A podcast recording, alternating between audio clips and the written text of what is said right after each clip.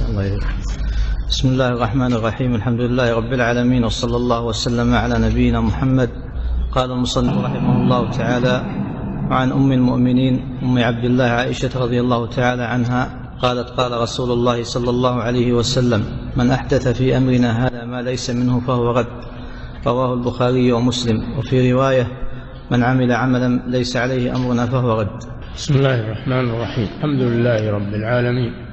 صلى الله وسلم على نبينا محمد على آله وأصحابه أجمعين. عن أم المؤمنين عائشة رضي الله عنها أم عبد الله أم المؤمنين بنت أبي بكر الصديق وهي ليس لها أولاد ولكنها كنيت بام عبد الله لأنها خالة لعبد الله بن الزبير فكنيت به لأن الخالة بمنزلة الأم. وهي الصديقة بنت الصديق أحب أزواج النبي صلى الله عليه وسلم إليه. أن رسول الله صلى الله عليه وسلم قال من عمل عمل من أحدث في أمرنا هذا ما ليس منه فهو رد. من أحدث في أمرنا أي في شرعنا. وأحدث يعني أوجد عبادة لم يكن لها دليل من كتاب الله وسنة رسوله صلى الله عليه وسلم. لأن العبادات توقيفية لا يعمل إلا بما دل عليه الدليل منها.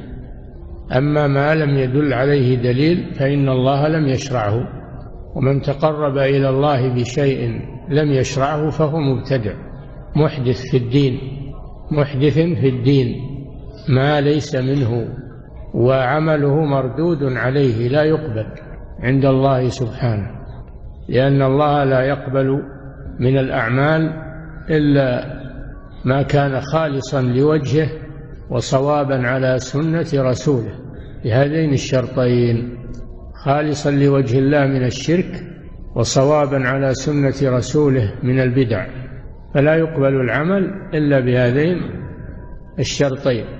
الشرط الأول مضى في قوله صلى الله عليه وسلم إنما الأعمال بالنيات وإنما لكل امرئ ما نوى. هذا شرط الإخلاص. الشرط الثاني المتابعة في هذا الحديث في هذا الحديث. من أحدث في أمرنا هذا ما ليس منه فهو رد. في أمرنا يعني في شرعنا. وهذا الذي نحن عليه الذي عليه رسول الله صلى الله عليه وسلم. فهو رد أي مردود عليه. رد بمعنى مردود. لا يقبل عند الله سبحانه وتعالى. مهما أتعب الإنسان نفسه فيه ومهما خلصت نيته فيه فلا ينظر إلى إلى النية وحسن القصد. لا ينظر إلى صلاح النية فقط بل لا بد من صلاح النية ولا بد من المتابعة حتى يقبل العمل. فإن خلا من أحد هذين الشرطين فهو مردود على صاحبه. ففي هذا دليل على بطلان البدع جميعها وأن صاحبها آثم لا مأجور لأنه محدث في دين الله ما ليس منه. فيه دليل على أن البدع كلها البدع في الدين أنها كلها مردودة. ففيه رد على من يقول إن هناك بدعة حسنة. والرسول صلى الله عليه وسلم في الحديث الآخر يقول فإن كل محدثة بدعة وكل بدعة ضلالة. كل بدعة ضلالة وهذا يقول كل يقول هناك بدعة حسنة. فهذا مخالف لقول الرسول صلى الله عليه وسلم. ليس هناك بدعة حسنة وإنما البدع كلها سيئة كلها مردودة. نص الحديث. لكن هؤلاء يحاولون تبرير البدع وتحسين البدع فيقولون هناك بدعة حسنة هناك بدعة حسنة مثل المولد بدعة المولد يقول هذه بدعة حسنة لأنه دليل على حب الرسول صلى الله عليه وسلم. إذا يكون أبو بكر وعمر وعثمان وعلي والصحابة لا يحبون الرسول صلى الله عليه وسلم لأنهم لم يقيموا المولد. لم يعملوا المولد. القرون المفضلة إذا لا تحب الرسول صلى الله عليه وسلم فإنها لم تعمل المولد. فليس البدع دليل على محبة الرسول بل هي دليل على بغض الرسول صلى الله عليه وسلم.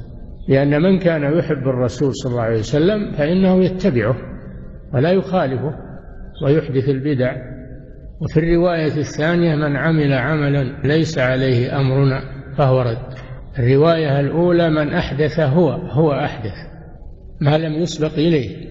والرواية الثانية أنه لم يحدث وإنما تبع من أحدث عمل عملا ليس عليه أمر الرسول صلى الله عليه وسلم. هو لم يحدثه أحدثه غيره ولكنه عمل هو به فصار مبتدعا.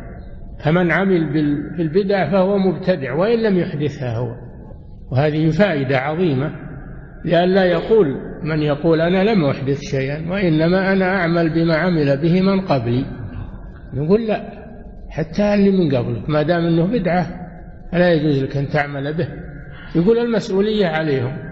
نقول المسؤولية عليك أنت. المسؤولية عليك أنت. أنت اللي عملت وأنت منهي عن هذا وأنت تدري أنهم منهيون عن هذا فكيف تطاوعهم وتعمل بعملهم؟